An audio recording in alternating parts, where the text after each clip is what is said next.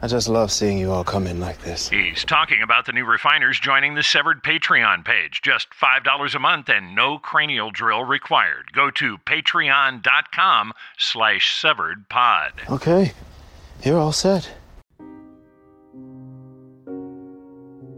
Severed, the ultimate severance podcast.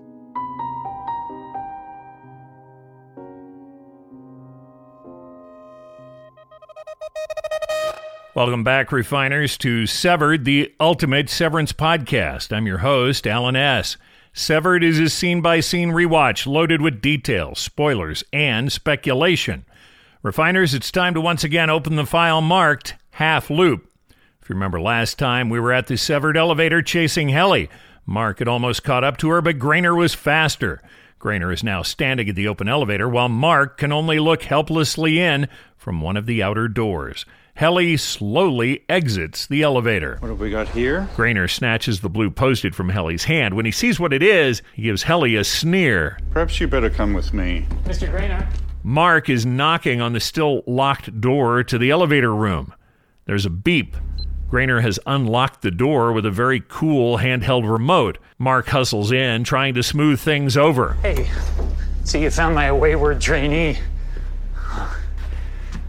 Appreciate your help, sir, as always.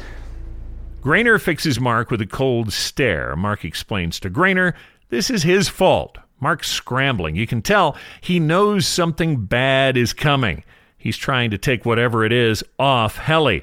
He says he must not have gone over the data smuggling rules with his new trainee. I apologize for that, sir. This infraction with the note is on him.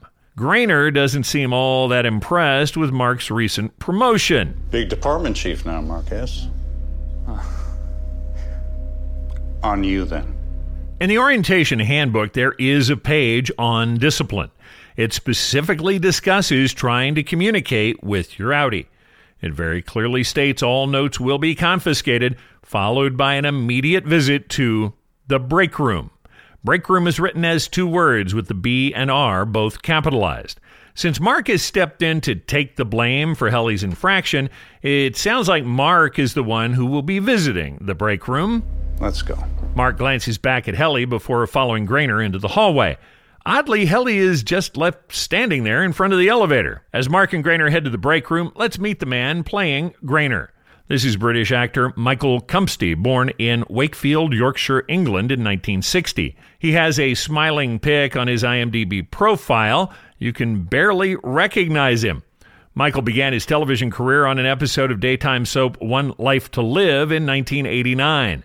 Michael has since amassed 47 total credits on his IMDb profile. His first recurring TV role came in 1990 on the miniseries The Kennedys of Massachusetts. He appeared on 17 episodes of LA Law and has a number of one off guest star appearances, primarily on police procedurals. Like many of our other Severance supporting actors, Michael has a number of Broadway and stage credits. After several twists and turns through the white hallways, Mark and Graner arrive at a door with a small sign to the side. It says simply, Break Room.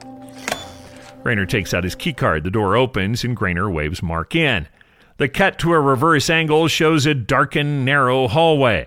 Graner does not enter the narrow hall. Instead, he closes the door, locking it behind Mark. Mark is walking slowly. At the end of the darkened hallway, a door opens. Cobell is standing there as the music swells. The severance sound plays, and there is a smash cut to Mark in a restaurant. So you're a doula. A midwife, actually. Hmm. We get to skip whatever ugliness any Mark had to deal with there in the break room. We hear a female voice off camera answering Mark. He said the word doula. Doula is a term taken from modern Greek. It means a birthing assistant or a labor coach without medical training. The voice off camera corrects Mark using the word midwife. A midwife is a more skilled birthing assistant than a doula. Midwives actually have some medical and gynecological training. Midwives deliver babies for women in low risk pregnancies wanting a natural birthing option, usually outside of a hospital. We cut to a smiling young lady across the table. Is Mark on a date?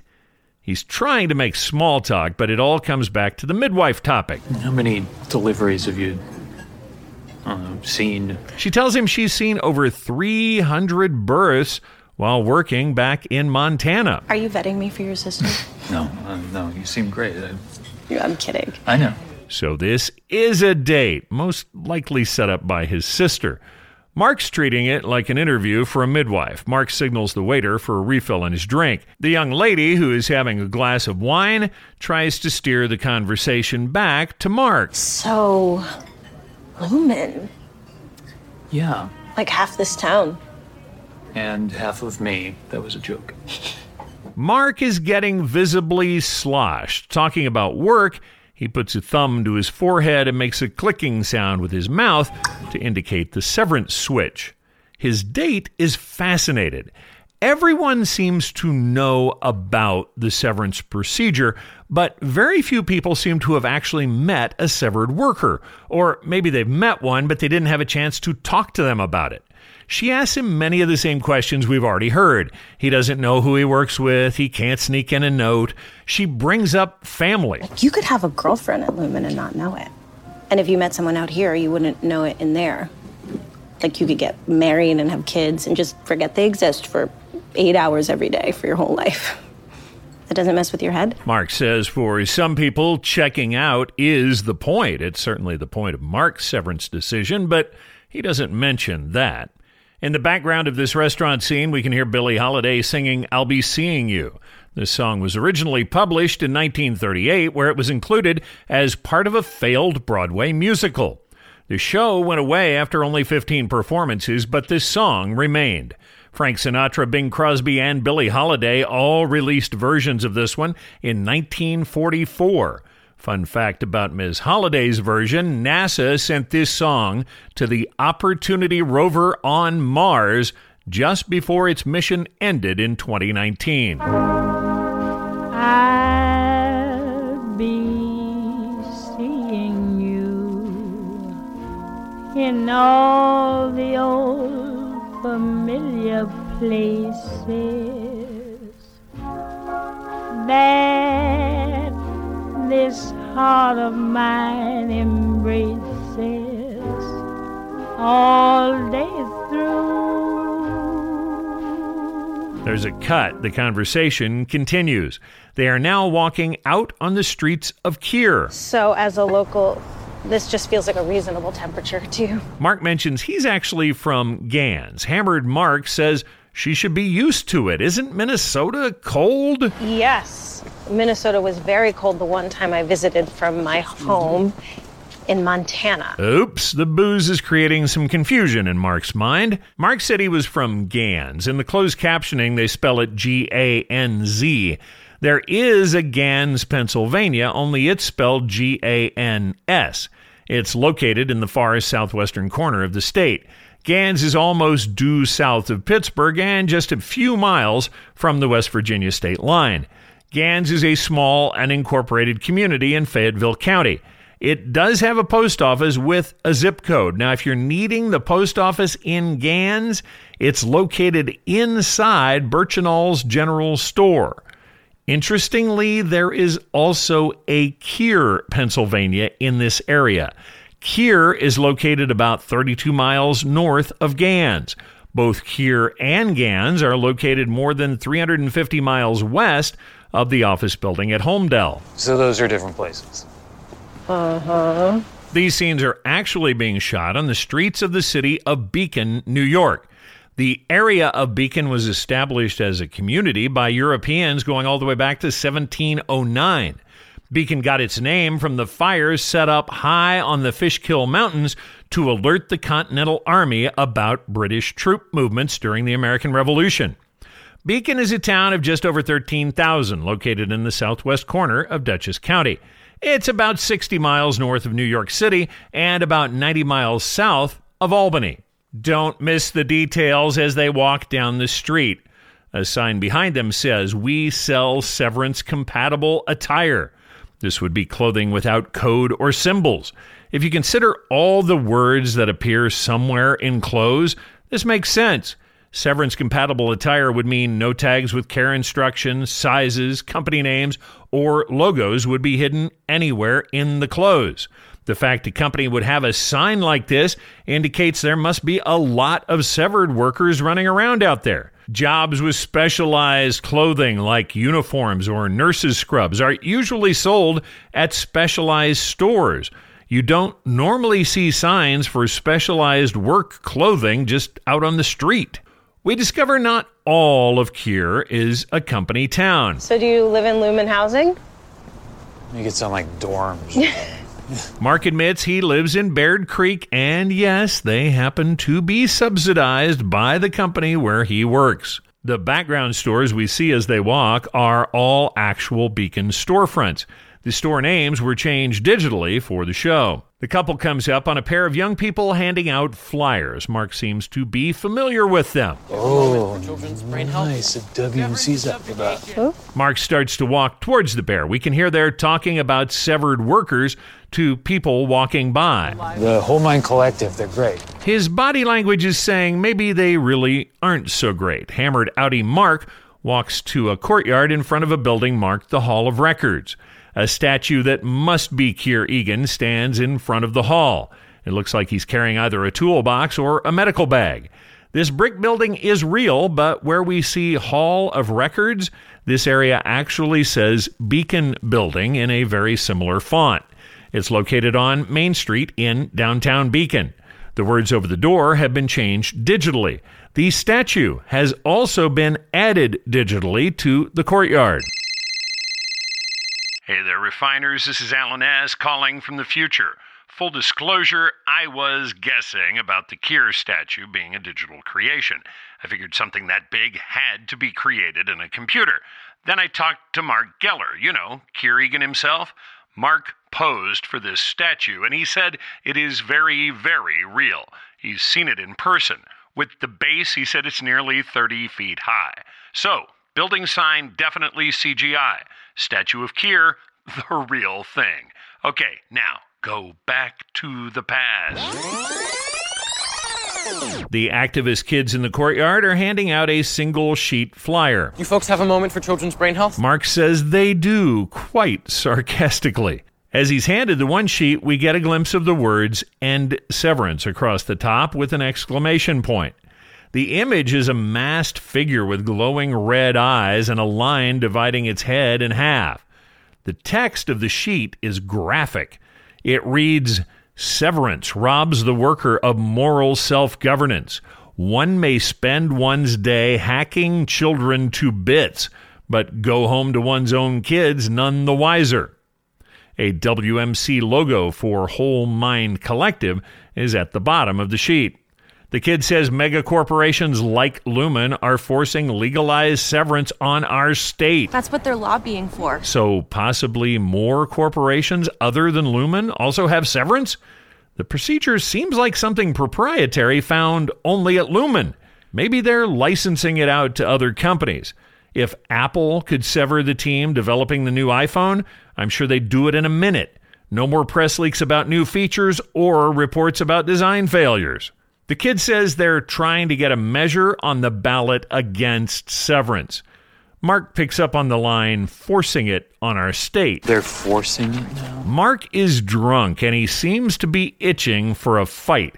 He's really baiting the kid. What about the self mutilating types that do it willingly? I mean, I heard that some of them are so deluded they don't even know they're victims. Mark's date is picking up on the tension and giving him a look. I also heard that if you're severed, you go to two separate hells. Is that true? The kid reacts to Mark's sarcasm.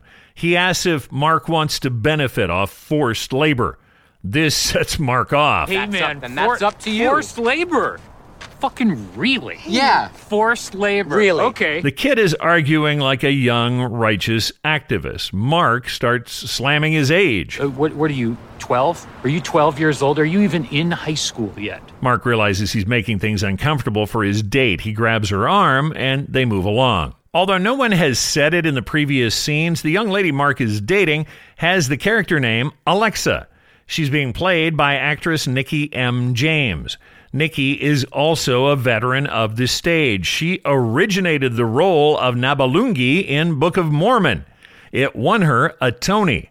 Nikki was born in Summit, New Jersey in June of 1981. She has 32 performance credits on her IMDb profile, starting with a two episode recurring character on Third Watch in 2001.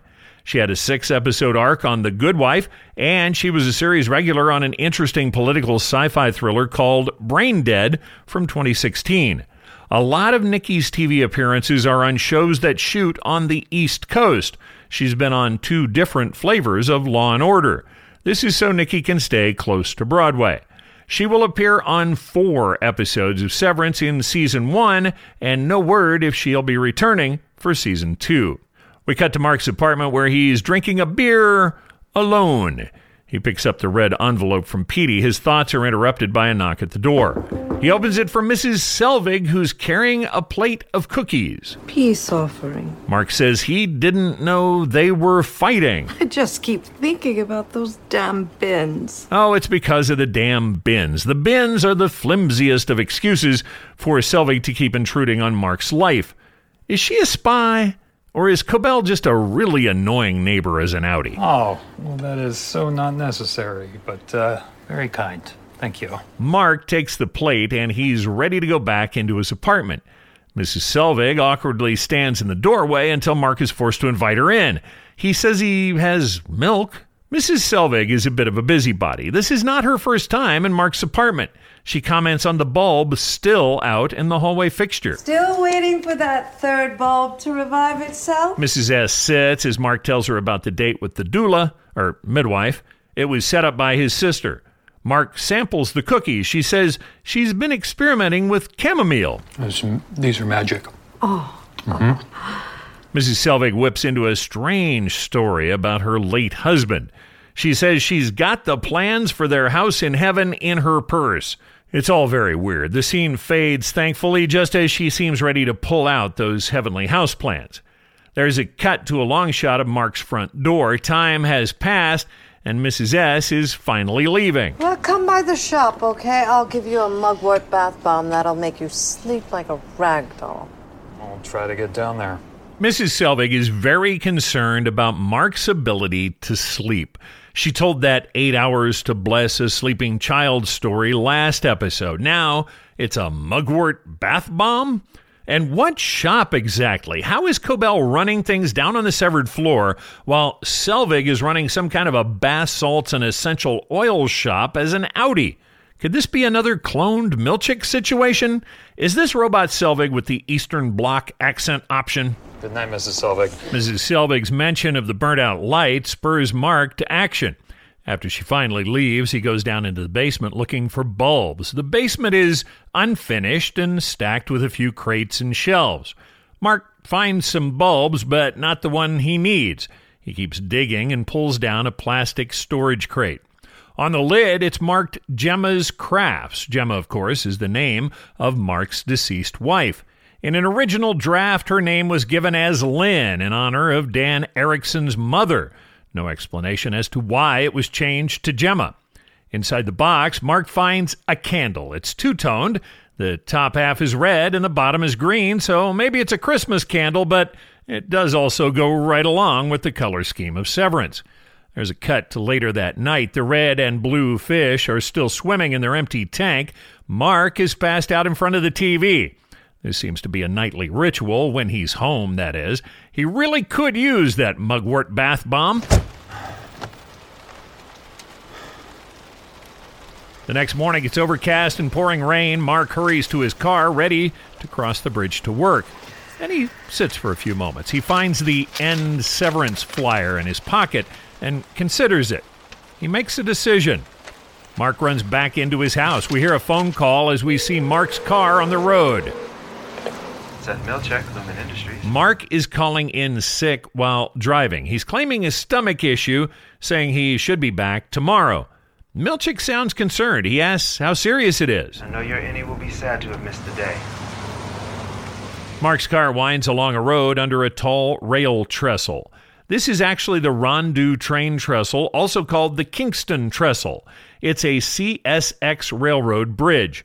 The bridge crosses Rondout Creek in Ulster County, New York. The Kingston Trestle was built in 1903. The total span of the trestle is 1,232 feet. You feel better, okay, Mr. Scout? There's a cutaway from Mark driving to a close up of a coffee pot in mid drip. We're back on the severed floor in the kitchenette. Dylan is waiting on the pot of coffee as Irv comes up behind him. As usual, Irv is irked. Where's Mark? Irv says Mark should be coming down first now since he's chief. Irv is worried. You don't think. He's probably sick. They wouldn't bounce him and Petey the same week. Irv comments it's end of the quarter and he doesn't want to be department chief. Wow. A lot of confidence for a man who once got disciplined for dozing. Oh, this is new. Disciplined for dozing. Dozing is a very bad thing on the severed floor. It might explain the general lumen fixation with coffee. Rwandan coffee, no less, and Mrs. Selvig's ongoing concerns about Mark's sleeping habits. The dozing comment is a low blow. Dylan realizes he's crossed a line and haltingly apologizes to Irv. As he's leaving the kitchen, Irv calls after him. I can't help that I was hired older than you. Helly comes walking into the MDR space as Dylan is headed to his workstation. Just never stops, huh? Which sounds like office small talk you might find anywhere, but on the severed floor, this line has ominous overtones. Helly's outfit is back to red hair over a blue sweater, this time with a neutral gray skirt. Where's Mark? Dylan tells her he's either sick or fired, but probably sick. Helly's worried he might have been canned because of her note thing. Dylan explains Mark paid for the note thing. He did a stint in the break room yesterday. Helly doesn't know what this means exactly, but you can tell from her expression she thinks maybe it's concerning. She eyes Dylan as they both sink into their cubicles. He said he was ill. Did he sound ill? This transitions us into Cobell's office. Milchick and Graner are sitting in front of Cobell's desk. They're discussing Mark's sick call. Cobell is certainly the alpha in this trio. She wants to know if he sounded ill. I don't know. He said it was abdominal. Graner says he doesn't like the timing. Cobell sighs heavily. Funny timing. We catch back up with Mark in his car just as he's found 499 Half Loop Road. He is pulling into what looks like an abandoned greenhouse. In the real world, this is actually an abandoned greenhouse. This was the Sprain Brook Nursery and Garden Center, located at 448 Underhill Road in Scarsdale, New York. Sprain Brook Nursery has been permanently closed since December of 2012. In true Facebook fashion, the nursery does still have an accessible Facebook page as of 2022. Their last post was 10 years ago on the final weekend of the going out of business sale. Finding a page like that is a little like visiting a digital ghost town. It's hazy and overcast as Mark parks. The rain has stopped but doesn't look far off. Mark slowly gets out of his car, looking around. Mark's visit to the greenhouse is being intercut with scenes from the severed floor. We hear Dylan once again bragging about his awards. The erasers are mostly decorative since we don't have pencils. Dylan warns the finger traps are fun, but you have to be careful. He says the prizes are more about what they represent, how far you got in the file. Helly asks why they don't always finish the files. It only keeps so long. The discussion between Helly and Dylan drones on. Irv is at his workstation refining away, but he seems to be drifting. His eyes closed. Dylan throws out an interesting statistic. Refiners only finish one in five files before they disappear.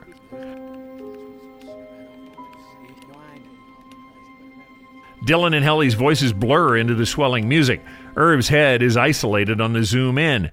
Isolating the heads of severed workers in scenes seems to be a theme of director Stiller's.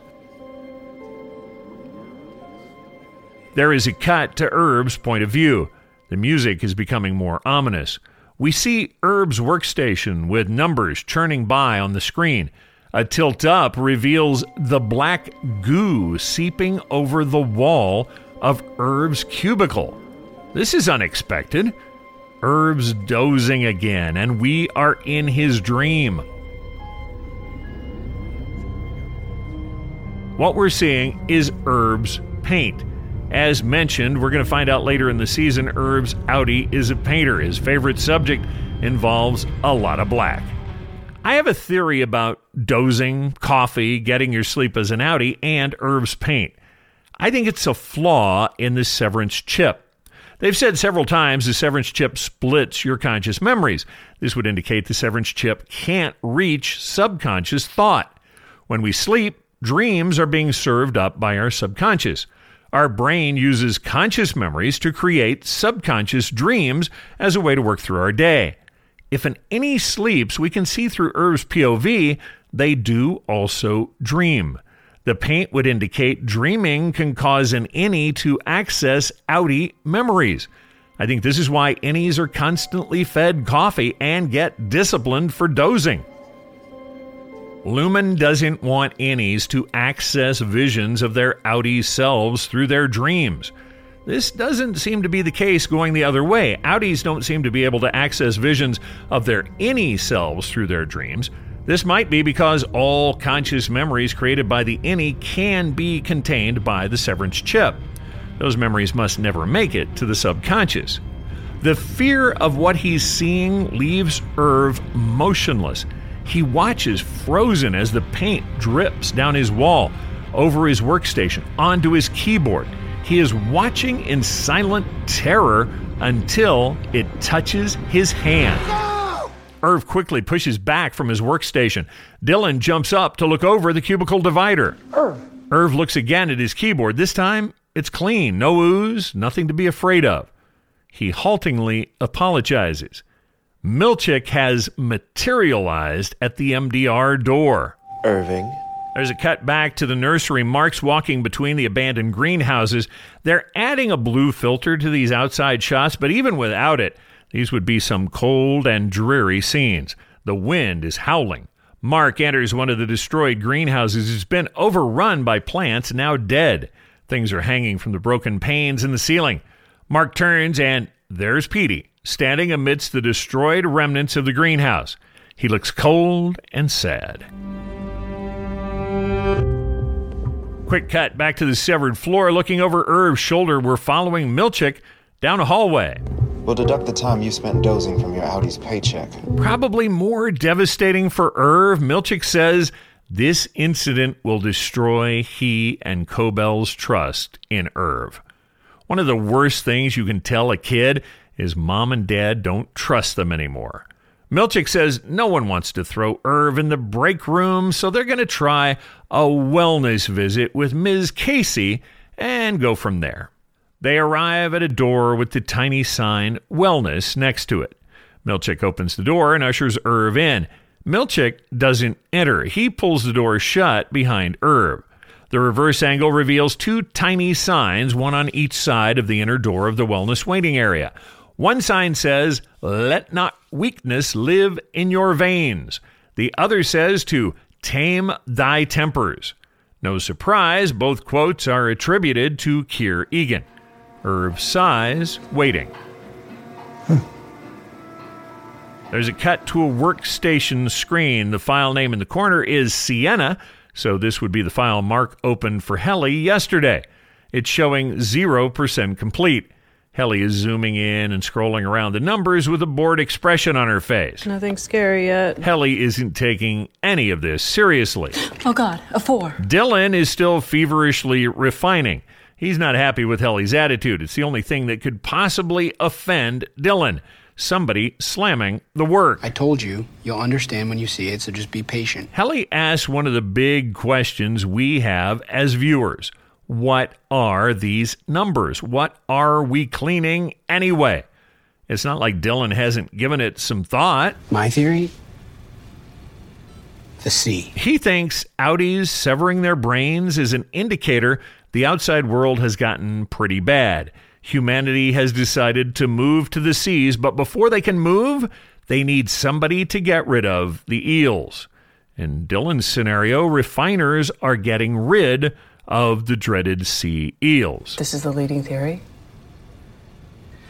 Now, Irv thinks we're cutting swear words out of movies. This is interesting. Irv's theory would indicate innies have awareness of movies as entertainment. What the refiners may actually be doing was touched on in the Lexington letter. The writer of the letter says her innie was very excited about finishing a file. her innie gave the exact time the file was completed.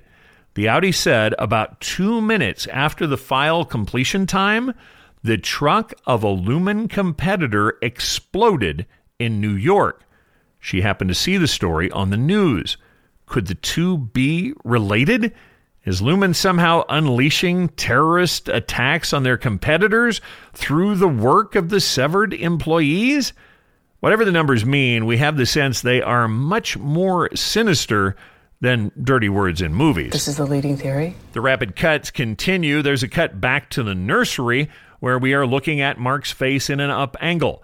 He's asking the same questions Helly is asking. But what is it? Like, what, what are we actually working on down there? Petey says he doesn't know. He thought getting unsevered would reveal the nature of the work, but he says they keep the department separated. Even if you know part of the picture, they don't let anyone get the whole thing. In the handbook, refiners are warned to not visit other departments. They claim it's to prevent the spread of germs and disease. Scaring innies with sickness seems to be a pretty effective tool. Petey has been reintegrated for two weeks. He says in that time he's been trying to map out the severed floor. We see a large hand drawn map sitting there in the nursery. This isn't his only attempt at mapping out the floor. I had the original for you when I left. Petey doubles over and grabs his head in pain. Petey claims he's experiencing reintegration sickness. Never heard of that one. Because I'm the first dipshit that's ever had it. Petey also tells Mark the cold living conditions aren't helping anything, but he can't go home because they're watching his house. Mark asks, What's so bad about what's happening down there? Petey says there's this room where they go when they've done something wrong. He's talking about the break room, but it's like he can't even say the words. Instead, he produces a mini cassette player. Somehow, he's gotten audio of Mark reciting a statement of apology. Forgive me for the harm I have caused this world. None may atone for my actions but me. What we're hearing is called the compunction statement. This is the first time we've heard it as an audience. It's Mark's voice on the recorder repeating the words back to Milchick. Milchick makes him repeat them again. I'm afraid you're not sorry. Mark's voice sounds strained and pleading. Fuck is that? That's the break room. We cut back to Irv, now seated on a green sofa in the waiting area for wellness. Get a look at the seat backs as Irv stands. These seats were specifically designed to look and feel very uncomfortable. The seatbacks are at a straight up 90 degrees. This was intended by the producers and the set designer. The message there's no way you're going to get comfortable here. A wide shot of the room reveals four of those uncomfortable couches along the walls. Two doors are at the end of the room. A few plants are in the corners. The only thing on the walls of the wellness waiting area is a large picture.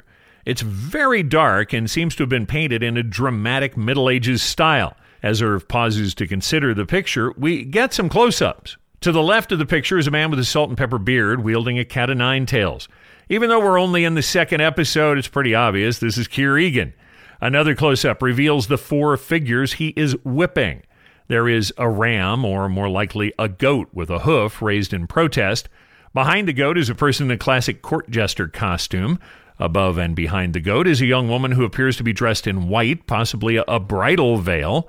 Behind the young woman and at the highest point in the group is a very old woman also wearing a white veil. This is a painting of Kier Eagan taming the tempers we mentioned in the last episode. His whip, a cat of nine tails, represents the power of the nine virtues or principles of Lumon. The four figures represent the four tempers which must be tamed. The jester is most likely Frolic. The bride could also be Frolic because of the implication of sex on the wedding night, but she's also possibly Woe. I'm picking the goat for Malice, which leaves the old woman as Dread. During Dylan's waffle party, we will see living representations of these same figures. We'll address this topic again when we get there. As Irv contemplates the painting, one of the doors opens. The door on the left is marked Enter, the door on the right is Exit. A man is coming through the exit door wearing a blue lab coat. Oh, I'm, I'm sorry. Oh, I'm sorry. I didn't think anybody was out here. I'm... This man is also wearing a water droplet key card, but his key card is green instead of the blue we've seen on the folks from MDR. He apologizes, saying he didn't think anyone was out here. This is Burt, and no, you're not seeing things. Burt is being played by incredible character actor Christopher Walken. Burt and Irving are going to start a very deep and emotional relationship in this season. When talking to John Turturro about who he would be comfortable with in the part of Burt, he said his good friend and stellar actor Chris Walken would be perfect. Getting Christopher Walken seemed like a tall order, but when you have Ben Stiller, John Turturro, and Apple behind your request, suddenly you get an A list name like Christopher Walken on the set of your TV show. Christopher Walken was born in Queens in 1943. He has 140 acting credits on his IMDb profile, mostly appearing in movies. That number includes Dune Part 2, which is currently filming and set for a 2023 release. If you've ever seen him in anything, you remember him. Walken's first TV credit was at age 10 on the wonderful John Acton series in 1953. He was credited then as Ronnie Walken. His 1978 role in The Deer Hunter won him an Oscar for Best Supporting Actor. I don't think about one shot that much anymore, Mike. You have to think about one shot. One shot is what it's all about. Deer has to be taken with one shot. I try to tell people that. They don't listen.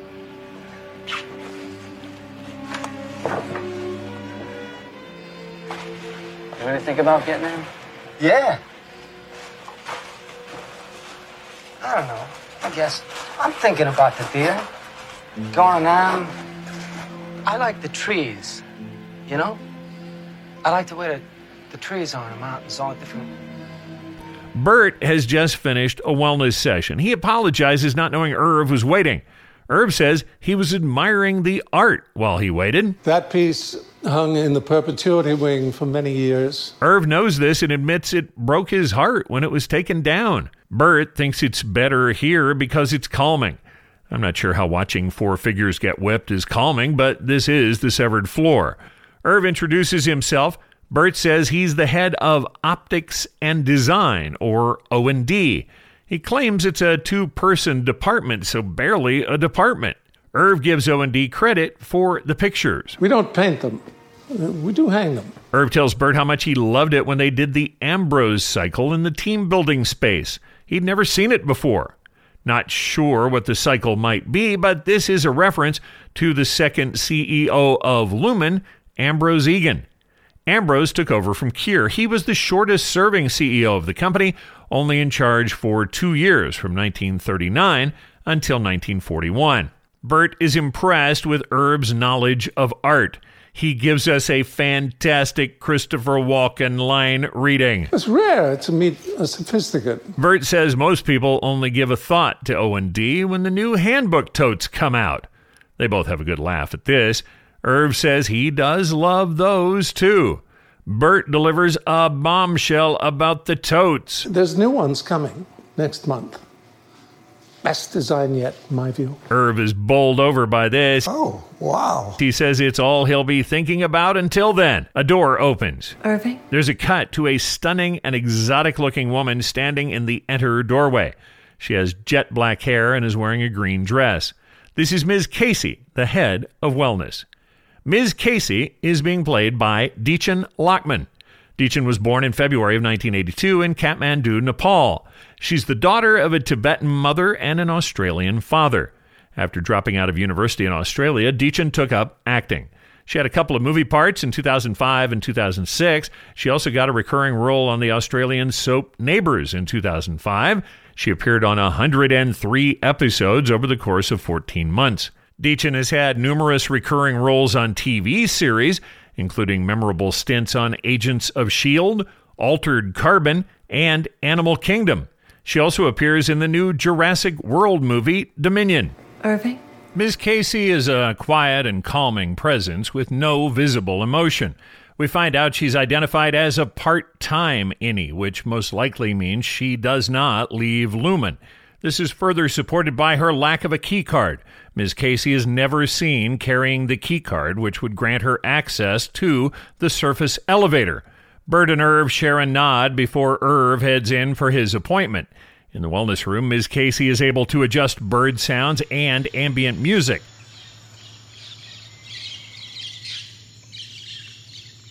Large circles in the ceiling seem to be delivering sunlight to the room. More than likely, it's simulated sunlight since the severed floor seems to be quite a ways below ground. There's a large tree, or at least some tree branches, arranged along the far wall. A Lumon brand mister is delivering what must be calming scents to the room. Ms. Casey takes a deep breath before she begins. All right, Irving. What I'd like to do is share with you some facts about your outie. Because your outie is an exemplary person, these facts should be very pleasing. There's a close up of a blue sheet of paper being taken out of a tray. At the top, it says Irving B. Under that, it says The Wellness Center Patient outie Facts. About 15 facts seem to be listed on the sheet. Ms. Casey gives Irving some additional and kind of weird instructions. She says she is going to read these facts to Irv. Just relax your body and be open to the facts. Try to enjoy each equally. Also, he shouldn't share these facts about his outie with anyone outside this room. She reads slowly in the same calming voice. Your outie is generous. Your outie is fond of music and owns many records. The list continues. The things being attributed to Irv's outie are pretty generic and could be said about a lot of people. Your outie is strong and helps someone lift a heavy object. Irv is visibly but quietly enjoying these facts about his outie until Miss Casey gets to Your outie is splendid and can swim gracefully and well. Irv chuckles upon hearing this fact about himself, or uh, about his outie. Miss Casey pauses. Irv is showing far too much appreciation for his swimming. Please try to enjoy each fact equally and not show preference for any over the others. She then tells Irv, That's 10 points off. You have 90 points remaining. This is a surprise to Irv. He wasn't aware he was being scored. Points? Please don't speak. As Ms. Casey resumes the list, there is a close up on a piece of driftwood sitting on the wellness room table. The close up reveals a tiny spy camera pointed at Irv. There's a cut to a video screen showing the POV of the camera. In the corner of the screen is the notation CAM S 522.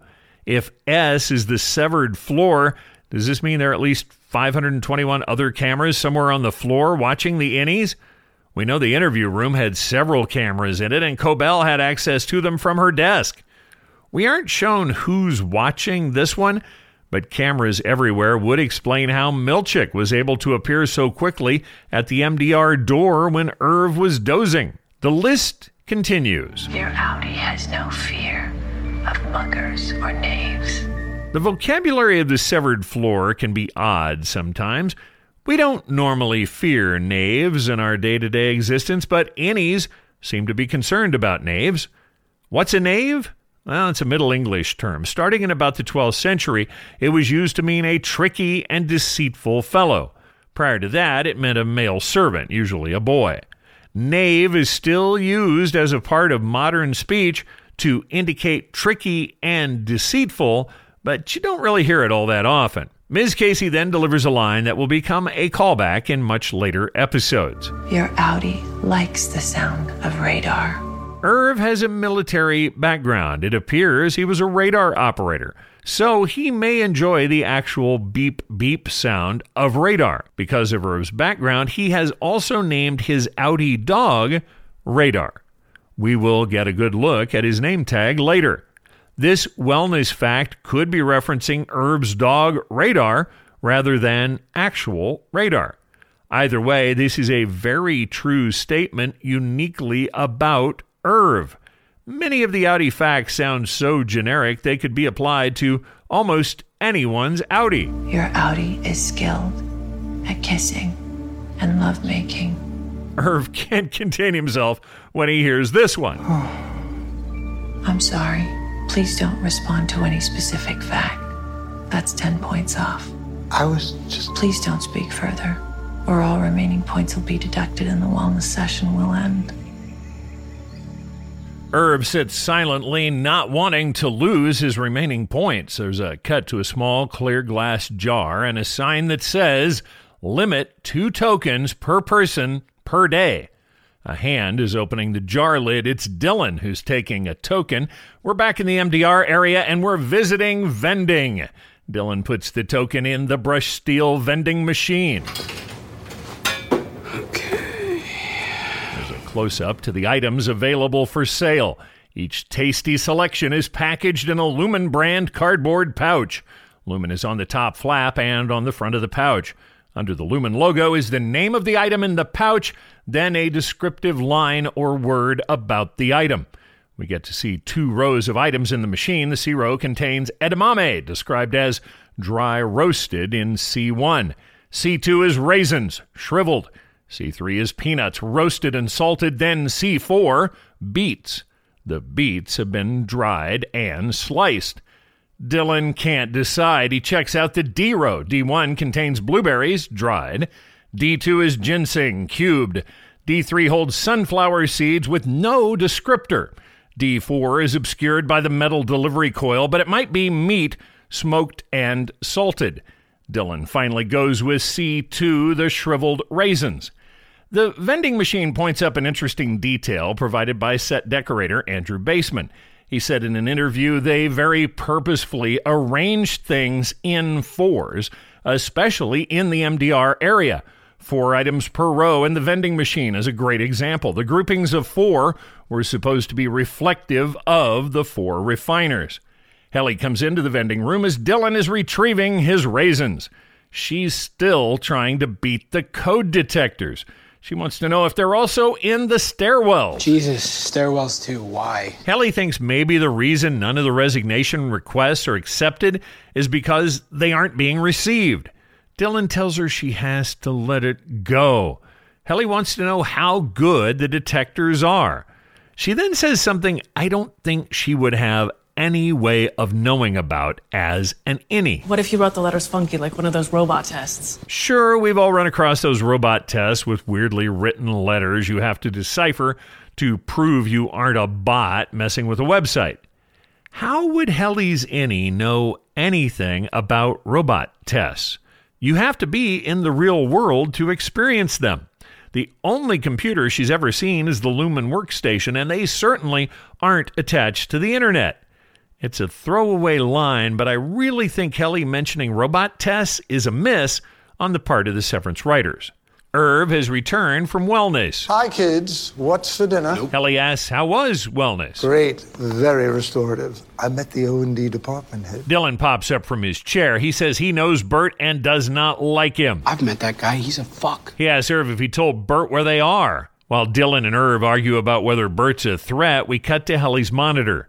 She's still scrolling numbers, although her heart is not into this refiner thing. As the boys keep arguing, Helly gets a weird look on her face. Guys? Lumon has been good to us, and it is feckless. Guys? Irv and Dylan walk over behind Helly. She's pointing at what possibly is an offending zero on the screen. I don't have the same sensitivities as a refiner. Irv asks if she can see the perimeter. Helly says she does and works the trackball to lasso the offending number group. A bin opens and the numbers disappear into it. According to the orientation handbook, if a refiner grabs an incorrect set of numbers, they will get a warning they're wrong. These numbers go in without an alert. She seems to have done it correctly. Helly is breathless and looks a little haunted. They were scary. The numbers were scary. She is visibly shaken. I doubt Helly makes fun of the scary numbers going forward. They do seem to be truly scary. The numbers were scary. There's a cut to the street shot outside of Mark and Mrs. Selvig's homes. We saw this shot the first time when Mark was out fighting with the bins on Sunday night. After the establishing shot, we cut into Mrs. Selvig's home. She's looking out a window with her hair in braided pigtails. She's breathing heavily. A cut reveals she is looking into Mark's townhouse across the way. Nothing is visible through his windows. There's a cut to a close up of a brown leather couch. Mark's voice can be heard as he is uncovering the couch. Here's the couch. Find you a sleeping bag. Petey is standing in Mark's basement. Mark tells him he can use the shower. What are you trying to say? Petey thanks him. Mark says he figures his work self would be pissed if he left Petey to live in the cold greenhouse. Mark goes to find a sleeping bag. Petey steps into the bathroom. He looks disoriented. You okay in there? Yeah. Yeah, I'm good. Petey is anything but good. He pulls out a flip phone that's buzzing with a call. Before he can answer it, he's convulsing over the sink. He's bleeding a lot from his nose. The phone keeps buzzing as Petey is clutching his head in huge amounts of pain. Petey eventually gets into the shower, letting the water run over his face. Something is short circuiting in his brain. This recombination procedure may not have worked as well as hoped. Petey has a vision of his work self in a suit standing at the sink. In the reflection of the mirror is his recombined self in the shower behind his work self. Ben Stiller said this was a very practical effect.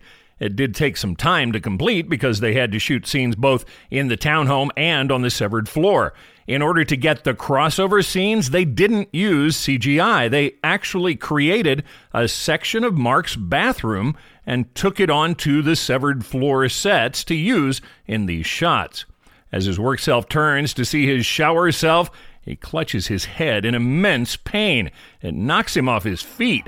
Petey winds up sitting on the floor of the shower. Mark asks if he's okay as Daydream in Blue from I Monster begins to play. Daydream, I fell asleep amid the flowers for a couple of hours on a beautiful day. Daydream, I dream of you amid the flowers for a couple of hours. Such a beautiful day. I Monster is a British electronic music duo formed in 1997. This was their first single, released in 2001. This is not the first time Daydream in Blue has appeared in a TV show. It was also in the third episode of the BBC drama Hustle.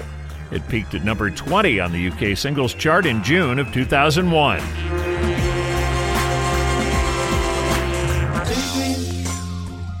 Good news, macro data refiners. This file is at 100%. You can close down your workstation for the day, but before you leave, remember these facts about your outie. Your outie is an excellent pickleball player. Your outie enjoys hearing the laughter of small children. Your outie will sometimes buy an entire dozen of Krispy Kreme donuts and eat them all alone. Please try to appreciate each of these facts about your outie equally. The next time we gather, we'll be visiting the Wing of Perpetuity. For now, you may leave by the elevator, but please make sure to stagger your exits. You've been listening to Severed, the Ultimate Severance podcast. Severed is written, produced, and hosted by Alan Stair. Severed is not endorsed by Red Hour Productions, Endeavor Content, or Apple TV Plus. This podcast is intended for entertainment and informational purposes only. Severance, the Severance logo, and all video and audio of Severance and Severance characters are registered trademarks of Red Hour, Endeavor Content, Apple TV Plus, or their respective copyright holders. Please make sure to leave a five star rating and review for Severed at Apple Podcasts.